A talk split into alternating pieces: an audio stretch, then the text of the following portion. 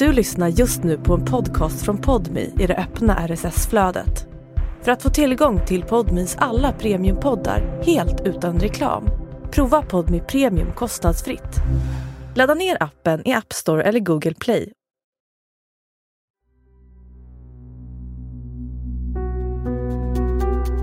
Det här är Utanför murarna, där jag, Josefin Freje, träffar människor som suttit i fängelse för grova brott, men som nu är ute i samhället.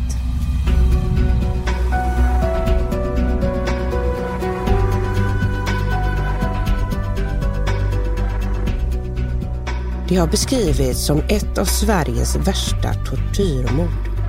År 1995 utsattes ett par i Malmö för en brutal och utdragen misshandel som slutade med att de båda miste livet efter flera knivhugg och avskurna halsar. Jag har träffat kvinnan som tillsammans med tre män dömdes till livstidsfängelse för morden. En sexbarnsmamma som satt i en cell på Hinseberg då hon fick beskedet att hennes ena dotter dött. Sammanlagt har hon suttit i fängelse i runt 20 år efter återfall i brott. Men nu är hon ute och från att tidigare hävdat att hon inte ens var på mordplatsen berättar hon nu för första gången sin version om vad som har hänt. Han säger till mig att jag ska gå in med henne på det andra rummet. Säg ingenting, skrik inte, gör ingenting. Liksom. Jag, jag visste inte vad jag skulle göra. Efter en vecka hittade de dem döda.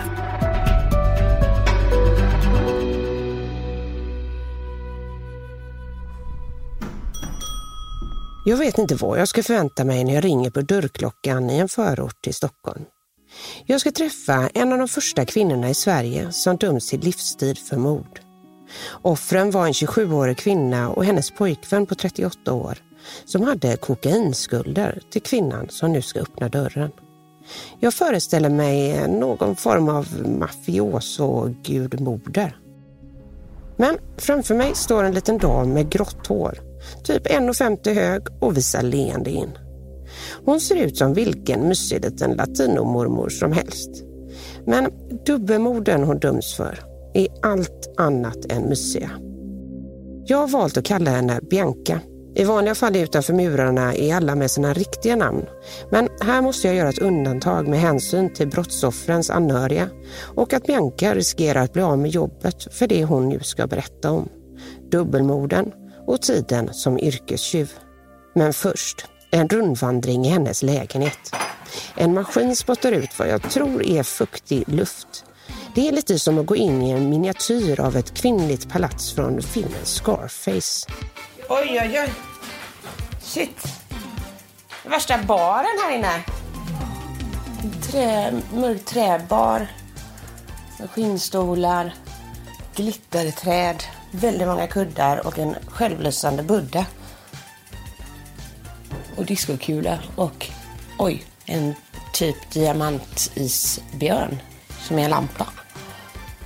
Det var fint. Ja. Hur mycket roliga saker du har. Ja, jag har roliga saker. Hur mycket är stöldgods? Mm, nej, nu här till koppan. Jag kommenterar inte. Nej. Vi sätter oss vid köksbordet och tar det från början. Bianca flydde som tonåring med sin familj från Chile vid militärkuppen 1973. Hennes pappa hade jobbat för senaten och för den president som kuppades och mördades. Allt såg till en början ut att bli ett vanligt svenssonliv i Sverige. Jag hade ett jättebra jobb. Alltså. Jag jobbar också som, ehm, som personlig assistent och jag jobbar för autism. Och sen jobbar jag inom kommunen också ganska länge in, inom vård, alltså för att jag är undersköterska. Fast man inte tror det. Något bra har jag. Sen kom kärleken. På ett litet café i Lund där latinamerikaner brukade hänga träffade hon mannen med stort M. De gifte sig och uppfostrade tillsammans sex barn. Det första barnet hade Bianca fött när hon bara var 14 år. Vad var det som lockade då? Alltså, varför, hur kom du in på det här med brott? Jag vet inte, Lund är väldigt speciellt. Det är en liten yta, eller vad ska man säga, det händer mycket grejer där. Du vet, och mm. Det är liksom det är nästan hela, hela bara universitetet och det finns mycket, alla är, är ute på kafeteria och de tar det ena, de tar det andra. Och Mycket liv, alltså mycket fester. Vad tror du det är inom dig eller vad var det i dig som gjorde att du det, hamnade liksom i Till och med nu tänker jag ofta om det. Mm. Liksom, vad är det som har gjort att jag, att, att jag blev sådär? Är det han som gjorde det? Är det han som var dåligt sällskap? Är det han som som gjorde att jag blir mer och mer liksom infiltrerad i, de där, i den där miljön. För det, det är inte min grej. Egentligen är det inte min grej. Jag är helt annorlunda. Jag gillar att göra andra saker, du vet. Mycket, alltså jag, alltså, jag vet inte, jag tänker fortfarande liksom varför det har blivit... Nej, det kan jag inte svara så för det vet jag inte. Och jag kommer från bra familjen också, för att de flesta människor säger nej, alltså det, man har haft en dålig uppväxt, det där är skitsnack. Liksom. Jag kommer från en bra familj. Liksom. Jag har aldrig haft en sånt där fattigdom eller någonting. Du vet. Aldrig. Ett av Biancas första brott som hon åkte fast för var att smuggla ett och ett halvt kilo marijuana från Danmark. Hon var då gravid i åttonde månaden. De på jobbet inom vården trodde att hon var mammaledig, inte suttit i fängelse.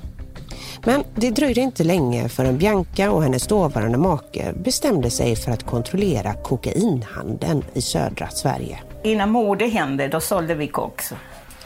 Och, eh, Ganska stora mängder, eller? Ja, vi, ja, mm. det var ingen som hade det i Lund. Liksom, så vi var och vi, det var inte vi som, som, som sålde den. Liksom. Vi hade andra springpojkar som vi kallar dem. Det var de som gjorde för det. Jag hade inte tid med sånt där. Du vet.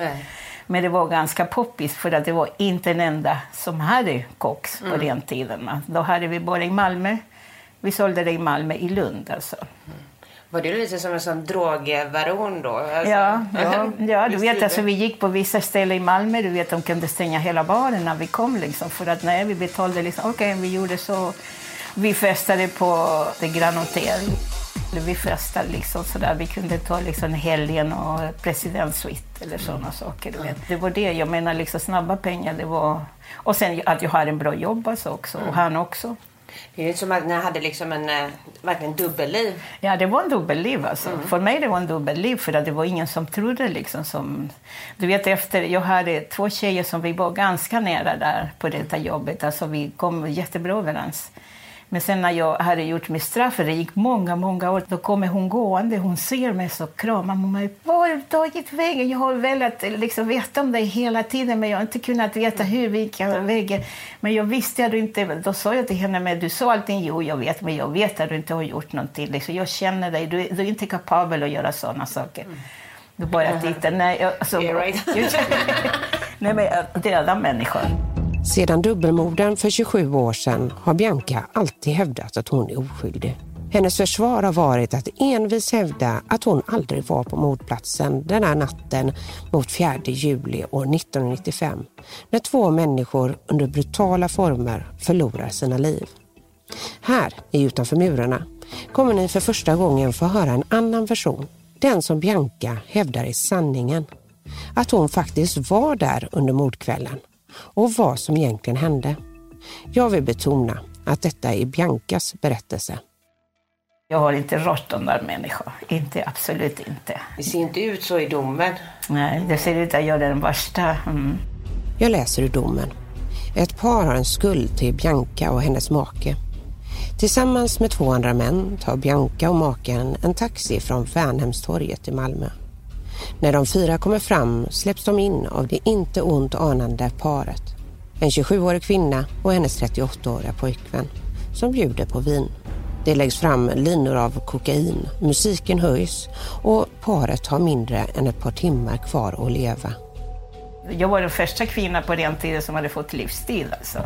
Så du kan tänka mig, jag kom med foto och allting. Du vet mitt jobb, alltså. Allting fick veta. Nej, de blev chockade liksom. Att jag? Ja. För det var, in, aj, det var ingen som trodde att äh, jag, som säger skinner bedrar, liksom, att ja. jag skulle vara en Dessutom det står för dubbelmord alltså. Och, äh, de hade hittat kockar, de hade hittat, uff, jag vet inte hur mycket mängder de sa. Liksom. De hade hittat pistolerna, de hade hittat det ena och det andra. Liksom. Bianca slår i köksbordet medan hon berättar. En av de tre männen som var med under morden vittnade emot de andra tilltalade i rättegången. Han fick tio år. Bianca, hennes dåvarande make och den sista mannen som var med fick livstid. Han är god fader till mina barn. Och sen den andra som kallade, han är död nu. Är det en slump? Ja, det är väl en slump, jag vet inte. Han är död i Malmö, alltså det, det är några år sedan. Men han dog. Men vad var de här? För det var ju ett, eh, ett par som mördades, va? Ja, det var ett par som... Eh, en kille från Uruguay och hon svensk. Mm. Och varför skulle de eh, behöva dö? För att de hade skulder.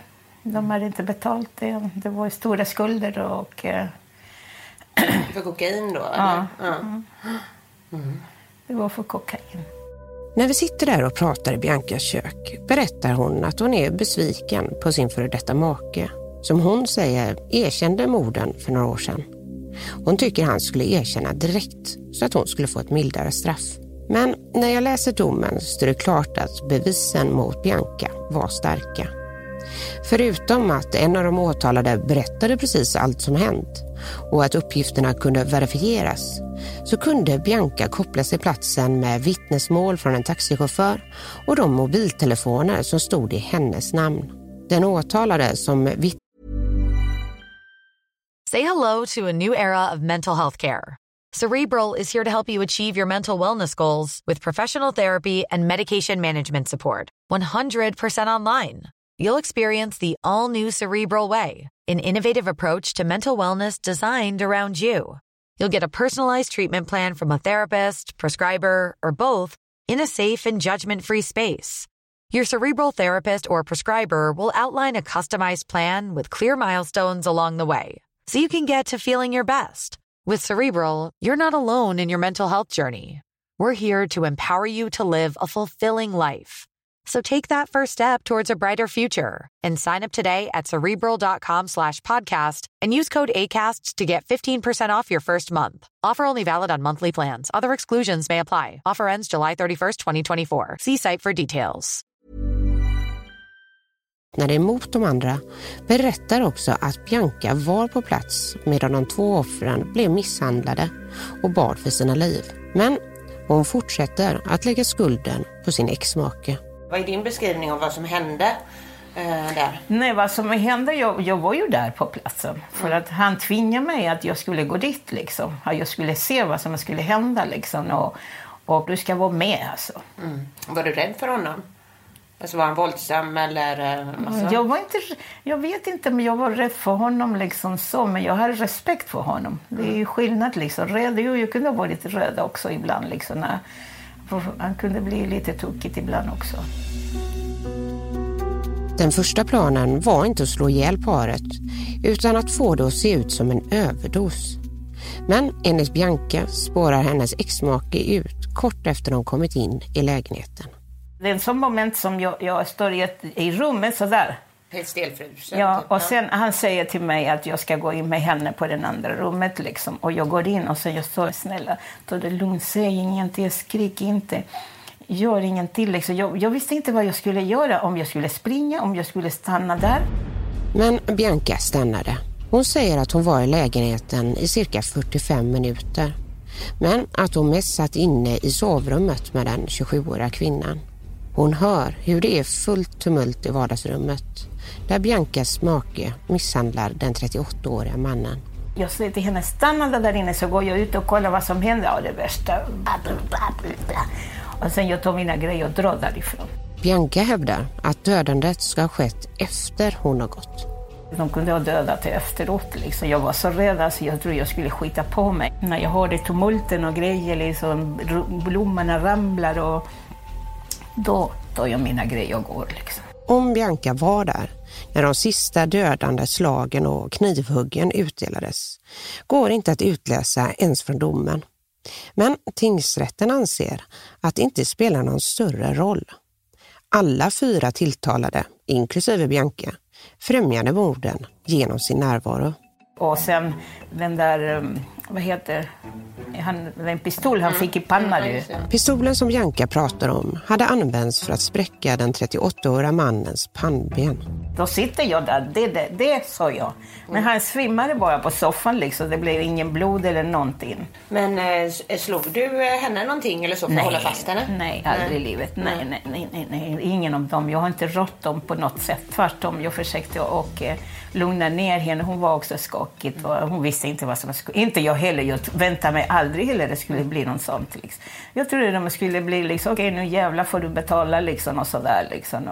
Men inte att de skulle dödas liksom. Det, det, nej, det, nej. Det verkar vara ganska mycket, mycket våld. Ja, jo, det var våld. Jag hörde mycket skrik och grejer. Jag fattar inte, inte polisen kom liksom, alltså, med så mycket ljud och så mycket grejer, du vet. Mm. Det förstår jag inte. Den 38-åriga mannen hade flera sticksår och avskuren hals. Den 27-åriga kvinnan hade skador av slag och knivhugg mot huvudet, armarna, bålen, benen och halsen. Båda offren hade avvärjningsskador. De hade alltså försökt överleva.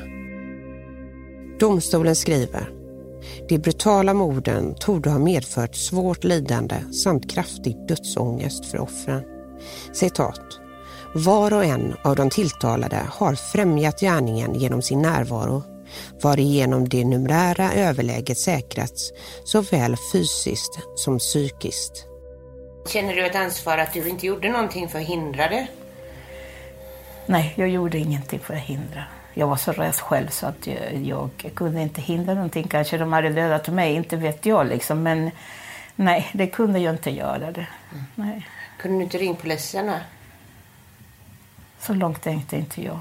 Och jag hade, hade ju mobilen med. Och det är klart att jag hade mobilen. Men det var på den tiden man kunde inte använda mobilen för att de kunde se. Och, liksom, och, det, var, och, det, och det är därför vi torskade på de där mobilerna. Liksom. Ja, de hade kollat masterna eller? de hade kollat liksom för att om du är på en station liksom, och jag hade, jag hade min mobil, hans mobil och den där tredje, den där springpojken, det står alla på mitt namn du vet. Och de mm. kunde se att vi, vi ringde till varandra hela tiden under, under det brottet liksom också, du vet. De ringde mig och sådär. Va? Så att det var därför vi, och inte det vi torskade egentligen, det var på grund av katterna, du vet. Katterna? Ja. Berätta om katterna. jo, det är så att hon eh, hade en eh, katt och sen de hade fått, eh, de hade fått eh, kattungarna liksom. Och eh, efter en vecka hittade de dem. Oj. Döda. Så. Mm. Och den där mamma, kattmamma då, då var hon ute. Det verkar hon gick ute, hon var ute då när, när detta hände. Liksom. Och mamma liksom, hon jammade och jammade utanför liksom, och ville komma och försökte utanför dörren. Och, och en, en granne granne som hennes barn brukar gå in och leka med de där kattungarna. Då knackar hon, och säger hon att dörren är öppen. Det var hon som upptäcker allting. Så det var kattmamman då som ville komma in till sina ungar? Till sina ungar. Och så... Mm. Om, om, hon inte hade haft katt, jag vet inte hur länge det hade gått alltså. Två människor brutalt mördade och ett gäng svältande kattungar. Det var alltså vad som mötte grannen en vecka efter morden. Det är svårt för mig att få ihop bilden av Bianca som ser ut som en snäll bullmormor med de fasansfulla handlingar hon är dömd för. Varför gjorde hon det här? Jag var så kär, liksom, så för mig det var precis som jag sa upp till honom näst, liksom sådär, du vet. Men eh, Anna, ändå det är två människor som har mist livet och de ja. anhöriga smärta och så. Ja, jag vet, hur, hur, tänker du om det? Jo, jag tänker på det. Alltså, det har jag också tänkt. Liksom, starka, starkas föräldrarna. Han har lämnat barnet liksom. Och, eh, alltså, hade inga barn, men han, han, eh, han hade barn. Han hade barn. Jag vet inte vad jag ska tro om Bianca. Innan har hon hävdat att hon aldrig var med på mordkvällen. Nu säger hon att hon var där under minst 45 minuter. En sak går inte att komma ifrån. Om hon hade agerat annorlunda skulle de två brottsoffren kanske ha levt idag. Har du dåligt samvete för det som har hänt? Ja, det är klart att jag har det. Det är klart, självklart. Självklart så tänker jag ofta liksom att, eh, oh, fan, liksom, varför, varför, varför, varför? Men det, jag kan inte göra så mycket nu liksom, för att det har redan hänt. Liksom. Men till exempel om det skulle bli eh, samma, samma situation nu, alltså nej, alltså, nej glöm det. Jag skulle säga nej. Absolut, mm. Det skulle aldrig liksom, komma i mitt huvud liksom, och göra någon sån sak. Liksom. Mm. Det hade gått därifrån med ja, en gång. Ja. Eh, nej, jag vill, inte, jag vill inte ha med detta att göra. Hej då, hej, hej. Mm. Eller jag hade berättat, liksom, eller kanske jag hade gått till polisen. Eller mm. Jag hade gjort kanske någon annan, någon annan sak, liksom, men inte, inte, absolut inte det jag gjorde då.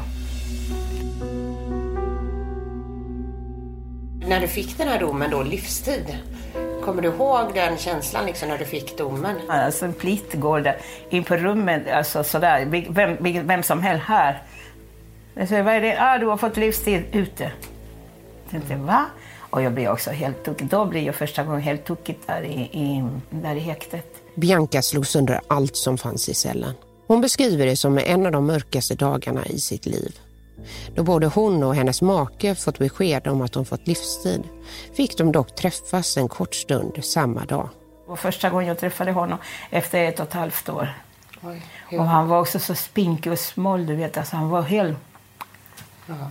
Jättespinkig var han, du vet. Hur var det? Var det dålig stämning mellan er eller var det skönt att ses? Nej, det var, inte, nej, det var ingen dålig stämning. Liksom. Det var mycket grått och grejer liksom sådär och, och, och vad är det som hade hänt. Och vi skrev till varandra liksom varje dag. Du vet, om, vi kunde ha brev. Så jag hade, när jag kom därifrån jag hade en sån bunt brev du vet, för att vi skrev varje dag. Liksom, han till mig och jag till honom. Och vi, kunde, vi behövde inte sätta eh, frimärke på det, men det var på samma ställe. Va? Så de kunde bara, liksom bara lämna det till honom och sen lämna det till mig.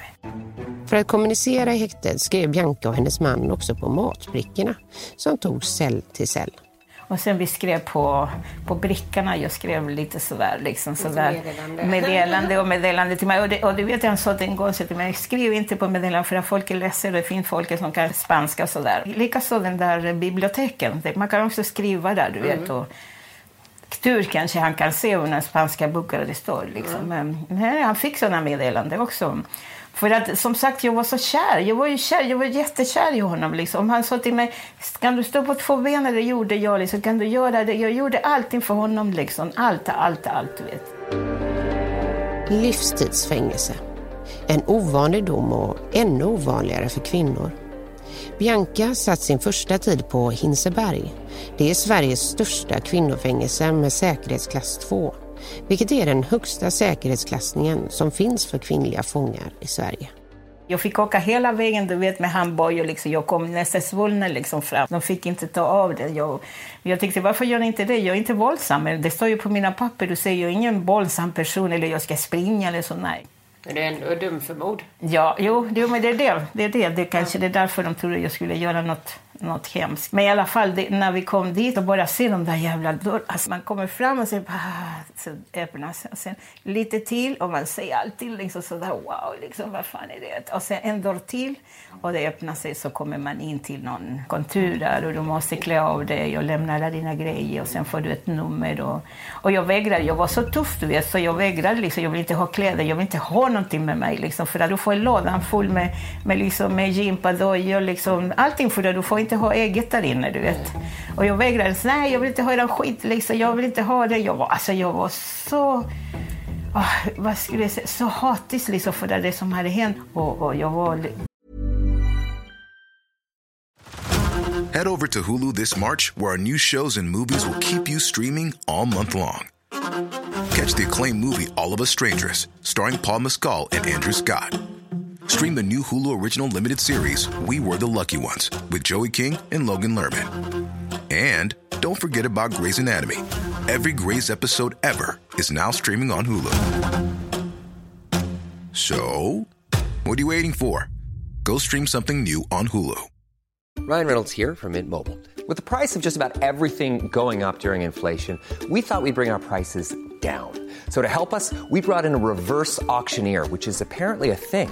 Mint Mobile unlimited premium wireless. Ready to get 30, 30, bit to get 30, bit to get 20, 20, 20, bit to get 20, 20, bit to get 15, 15, 15, 15 just 15 bucks a month. So, Give it a try at mintmobile.com/switch. slash $45 up front for 3 months plus taxes and fees. Promo rate for new customers for limited time. Unlimited more than 40 gigabytes per month slows. Full terms at mintmobile.com.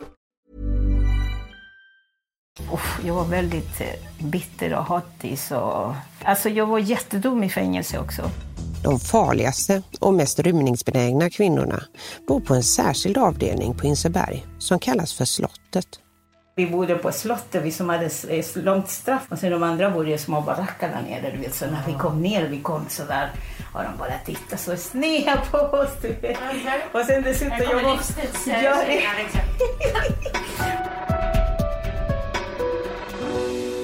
Och sen var jag liksom, vad heter det, i förtroenderådet och jag hade tidspromenad. Jag kunde gå ut och handla med plitarna. Men jag var ingen tjallare. De, de tyckte om mig. Liksom. Mitt sätt att vara, liksom, jag var jätteglad. Liksom. Gjorde gympa, vi gjorde allting. Liksom. Tränade och, och bara skrattade. Vi lagade mat. Tiden gick. Fast det var mycket bråk.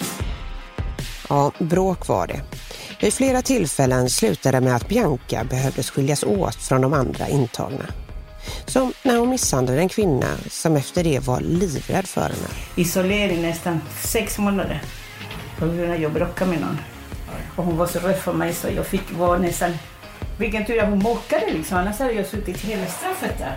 Bianca berättar att hon som livstidsdum mördare hade respekt inne på fängelset. Trots att hon är typ 1,50 hög. Men jag, jag är ganska tuff i mig själv. Du vet, jag är ganska stark. Tack och lov. Mm. Ja, jag är stark, jag är inte sånt där liksom.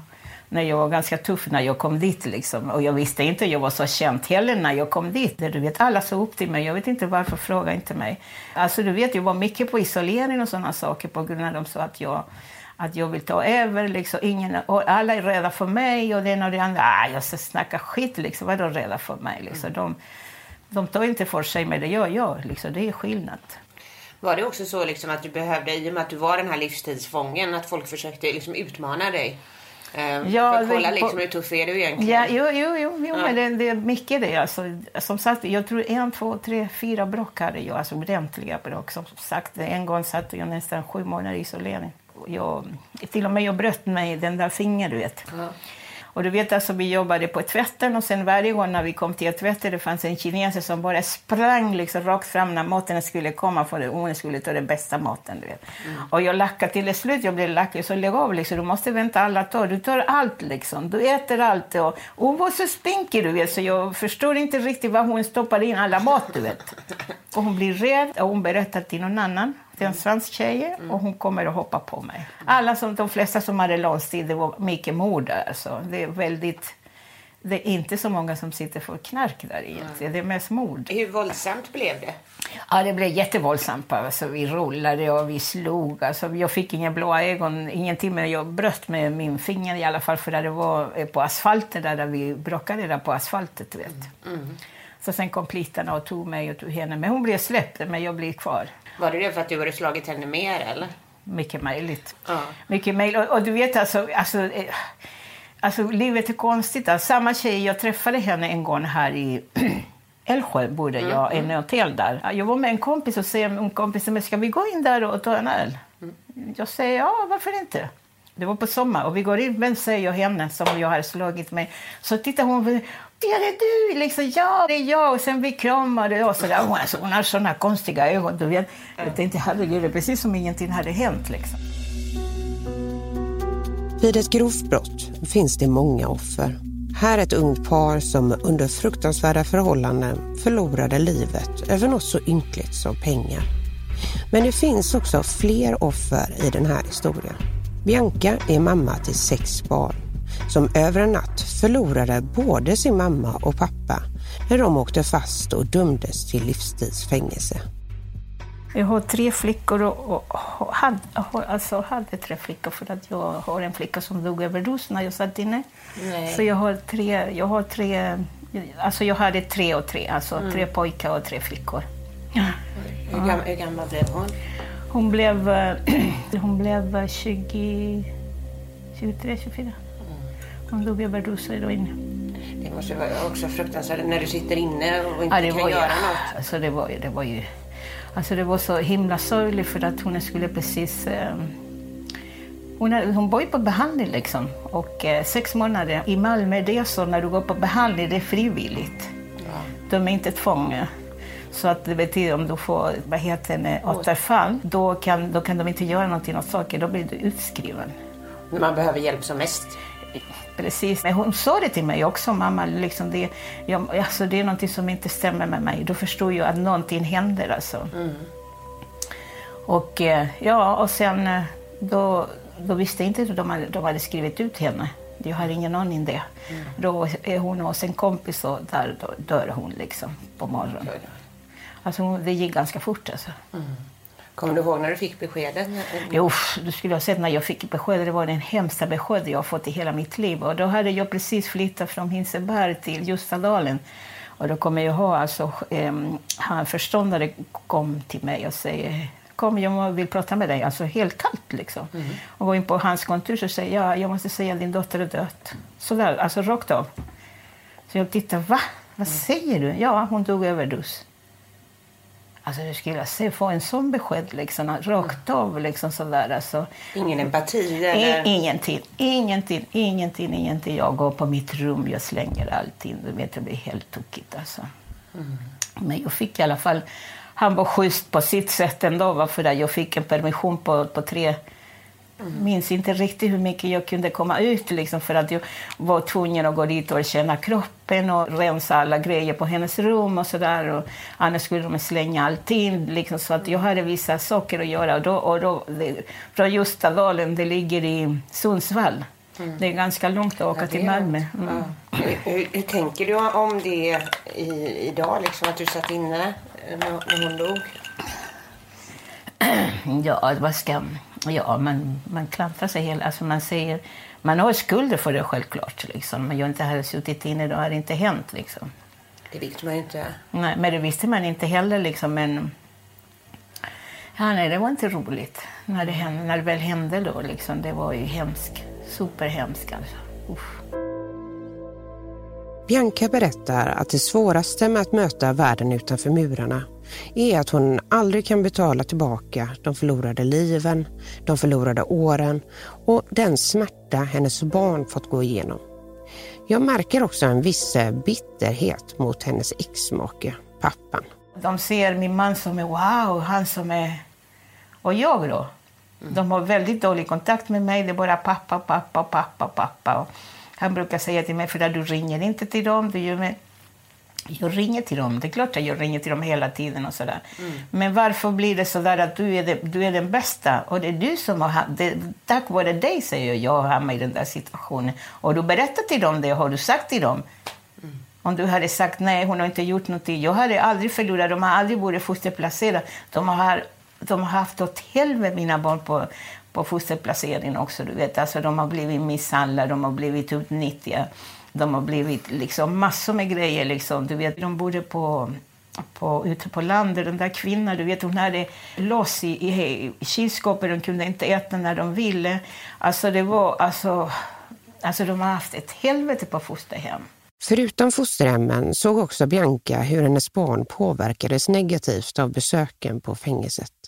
En lång resa och en miljö där barn egentligen aldrig ska behöva vara. Trots att hon ville träffa dem sa hon till slut stopp till besöken.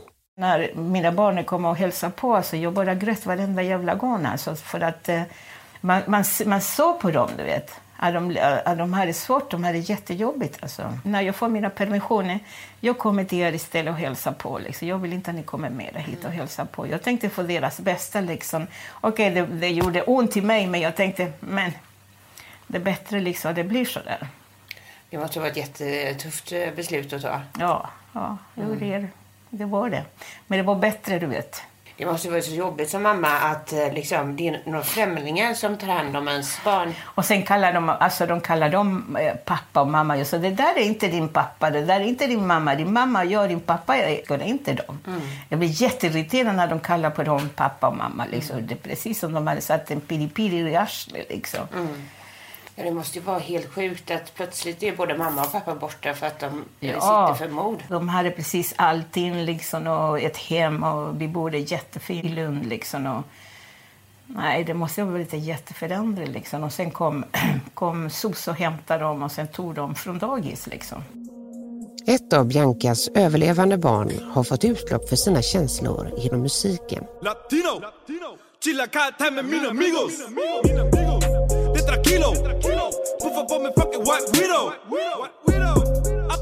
Han går under artistnamnet Ranks. Jag får tag i honom då han är på resa i Dubai. Han säger att han stöttar sin mamma till 100 procent. Här pratar han om sin mamma i en intervju på Youtube-kanalen Dialogiskt från år 2020. Han var tre år när hans mamma och pappa dömdes till livstidsfängelse. Den händelsen, den, det året, den dagen, den tidpunkten har förändrat hela mitt liv. Fattar du? Min mamma hon har alltid varit en, eh, en riktigt svag punkt för mig. Förstår du? Vem var jag?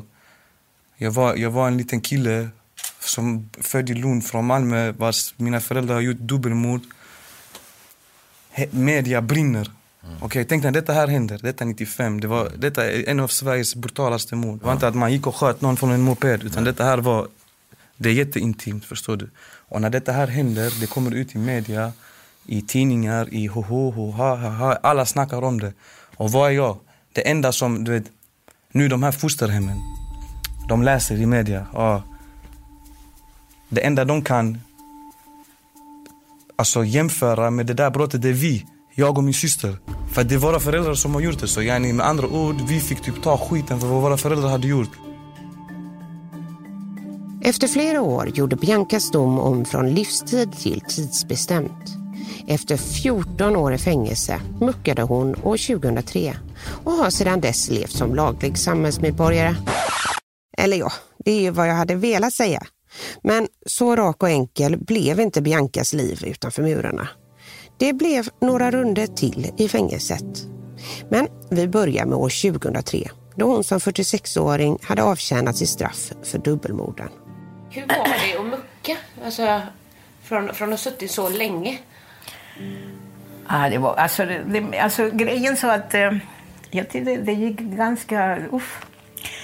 Du vet, det var, efter ett tag när man började få permissionen och grejer, mm. det är också jättekonstigt, va? för det är mycket som har förändrats på fyra, fem år, liksom, när jag började få mina... På första per, permission man går med plitarna och sen börjar man gå själv. Liksom. Mm. Och då åkte jag alltid nattåg, liksom, för att jag sa jag vågar inte träffa andra människor. Liksom. Jag är jätterädd för människor. Jag pallar inte att se folk i ögonen. Det pallar jag inte. Jag, alltså, det var någonting som rädsla eller jag vet inte. Men i alla fall... var så van med att vara instängd eller? Jag, jag, ja, det, det, det, är någonting, men jag kunde inte vara där det är mycket folk liksom, så jag vägrade det. Så de betalade till mig nattåg så jag åkte själv i en vagn liksom. Mm. Så att, då kommer jag till morgon och, var hos min dotter, hon som, som är borta nu. Men de första permissionen jag kommer ihåg när jag åker tåg så står jag liksom försöker öppna dörren liksom, mm. för att komma till nästa vagn. Och, så kommer någon bakom mig så gör så där. Jag tänkte, att, ja, det var knappt istället. Knappt istället. Jag tror jag skulle öppna så där. Jag ja. på, fan alltså riva hela sönder. sönder. Alltså den där um, öppnade men sen nej men så får du göra. Okej, okay, så tack så mycket. Jag blir skiträdd liksom, i ansiktet. Ja. Jag tänkte gud vad hemskt. Men sådana saker händer jättemycket liksom, när du börjar gå ut själv. Mm. Liksom. Mm. Alltså, du är jätteosäker. Alltså. Mycket osäker. Alltså. Saker som har förändrats. Och... Ja, och sen du vågar inte göra någonting. Du vill bara sitta du vet och, och, och du vågar inte fråga någonting. Alltså. Och jag som alltid varit så där så öppet och, och allting du vet. Mm. Bianca fick ett jobb och en lägenhet genom kris. Kriminellas revansch i samhället. Men sen hände något som fick henne att falla dit igen. Hon säger att hon var tvungen att åka till Kanada där hennes mamma låg för döden.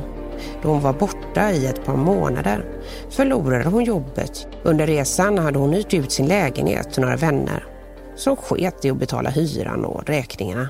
Livet med jobb och lägenhet hade gått upp i rök. Och där, där puff, puff igen. Min hemtelefon, alltså räkningen var ju, jag vet inte om det var 12 000 på den tiden vad det var. Det var ju mycket, va? plus att de, har, de hade inte betalt de där tre månaderna. Så, och så in, inget jobb, ingen lägenhet och massa skulder? Nej, men, men det här är ganska sjukt. Alltså, du har en timme på dig att ta det du ska ha. Alltså, jag lämnar så mycket grejer där, du vet, alltså skorna, väskor, kläder. Jag visste inte vad jag skulle ta med mig. Liksom. Man blir alltså så frustrerad. Och jag hade hund också, du vet. Jag ringde några kompisar som kunde hjälpa mig, så jag fick bo hos dem och sådär. Men jag fick inte, jag lämnade hela en trea, hela lägenheten, du vet. Hela lägenheten. Oj. Och där började det igen. Då gick det liksom. Lite där, tre månader, sex månader. Så i total jag tror jag har suttit 20 år liksom. Bianca gick tillbaka till sitt kriminella jag bara tre år efter hon hade muckat från sitt straff för dubbelmorden. Vid minst 17 tillfällen åkte hon fast, ofta med kortare fängelsestraff som följd. Främst ägnade hon sig åt stölder och häleri i stor skala. Vid en husrannsakan hittade polisen datorer, iPads, kamera och annat Bianca inte kunde förklara bort. Hon har också, tillsammans med manliga kompanjoner, vid flera tillfällen åkt från affär till affär och snott allt från dyra märkeskläder, klockor, parfymer och solglasögon till att ha snott oxfiléer på Willys. Hon livnärde sig helt enkelt som yrkestjuv. Men jag snackar om stora stölder. Liksom. Jag gick eh, och hämtade jackor liksom, och på flera, flera tusen. Alltså jag, jag kände på varje dag nästan 10 000 i våra kläder. Liksom. Såna bara pick, pick performer, allting pick, pick, pick. Alltså bara bra marker. Liksom. På den tiden kunde man göra det. Nu, alltså det, nu när man ser, jag tänkte ibland, liksom, jag vågar inte ens röra någonting för att du tar någonting, beep! Så, det blir, så jag vågar inte ens röra dem. Jag går så där, du vet. Alltså, jag är jätterädd och så fort det blir pippar liksom. Ja. Så, så blir jag jätterädd och jag jobbade så där, jag, jag gjorde en en jag hade en, en väska som man gjorde så att mm. den larmen inte tjuter när man går ut. Jaha, så att det hörs liksom ingenting. Det är någonting som nej. gör så att larmet inte funkar. Vad var det då? Någon bly i eller? Vad, vad, nej, nej, det är foliopapper. Jaha. Då gör en väska i foliopapper. Det är många, det är många lager. Så det minns, om du köper till exempel två stora foliopapper liksom, mm. sådär Mm. Det största. Då gör man en väska liksom i det. Aha. Men då måste man tejpa. Alltså det är en stor procedur, men det blir som en, en filmpåse liksom. Mm. Så lägger man alltid där. Mm. Och hej då. Det, det, alltså, men var du ganska duktig tjuv? Ja, det måste jag säga. Mm. Det måste jag säga. Mm. Mm. Parfym, alltså det, alltså det är inte bara jackor. Alltså jag var jättekänd för att jag sålde, sålde mycket parfym. Liksom. Jag kunde ta 100 parfym, 150 parfym per dag. Liksom. Förut var alla parfymer ute. Nu det finns, det finns inte ens... Eh, du måste prata med någon och jag måste prova den där parfymen. Förut det fanns alla parfymer där ute. Inte nu. Du hittar inte någon parfym utanför nu. Det kanske är på grund av dig. Jag tänkte liksom... Men vad var det som var eh, den droppen då som gjorde att du eh, bestämde dig att inte falla tillbaka i brott? Ja, man blir äldre också. Mm. Men nu ser du ännu mer oskyldig ut. Ja, det gör jag. Vad tänker du om eh, framtiden då? Nej, framtiden tänker jag. Alltså, jag är ganska nöjd med mitt liv just nu. Liksom, och att jag har jobb och ja, jag har någonting att se fram emot. Mina barnbarn, mina hundar och jag har andra tankar. Liksom. Jag tänker inte så tillbaka. Liksom. Det är precis som jag förtränger det också. Det är lika som min dotter. Liksom. Jag förtränger det. Det är precis som jag ska träffa henne nu igen. Och, alltså den där den där mörka tiden som jag har bakåt, det vill jag inte komma ihåg. Liksom, och så där. Så jag kommer fram, liksom. jag vill inte komma bakåt liksom, så att det, det blir så där. Mm. Hur känns det idag då att, prata om de här eh, sakerna? Nej, det känns bra. Mm. För att alltså, jag pratade mycket också när jag jobbade på KRIS. Jag var på alla skolor och pratade om mitt liv och allt mm. sånt där. Va? Så, självklart, man berättar inte alltid om... Men jag berättade lite om vad jag hade gått igenom. Eh, att eh, de måste tänka för liksom, innan de gör så, sånt där. Liksom. Så att jag är ganska van att prata liksom, mm. om det. Fast jag har aldrig pratat om det, det, som har hänt som vi har gjort med dig nu. Mm. Det är första gången. Alltså. Ja. Det uppskattar jag.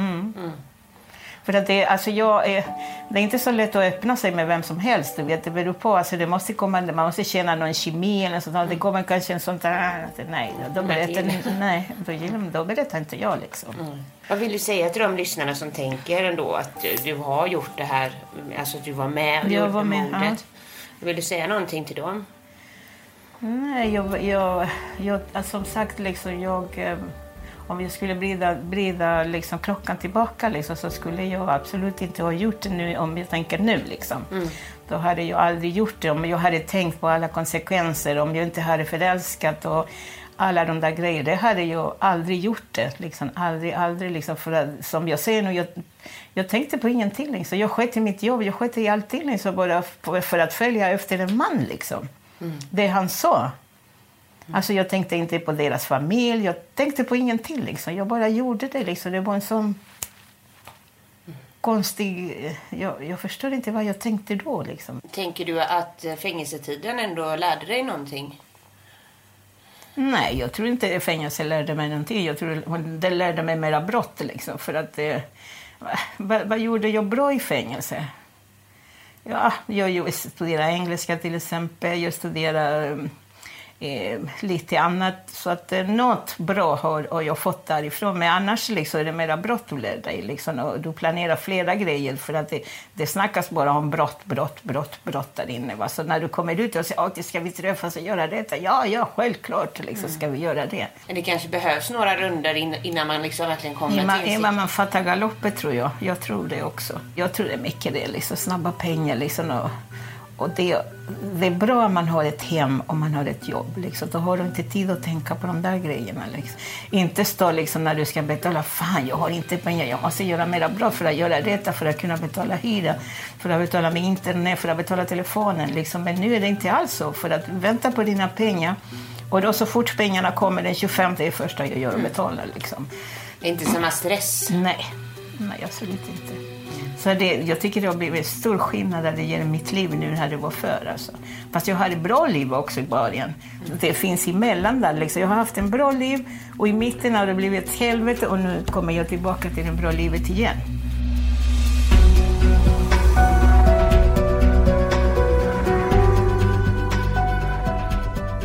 Tack för att du har lyssnat på Utanför murarna. Jag heter Josefin Freje och du får jättegärna höra av dig med synpunkter och tips på vem jag ska träffa härnäst.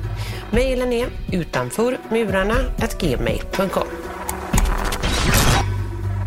Du har lyssnat på Utanför murarna, en exklusiv poddmi-produktion från tredje statsmakten. Reporter var Josefin Freje. Producent för avsnittet var Robin Jonsson. Exekutiv producent hos Podmi var Sofia Neves.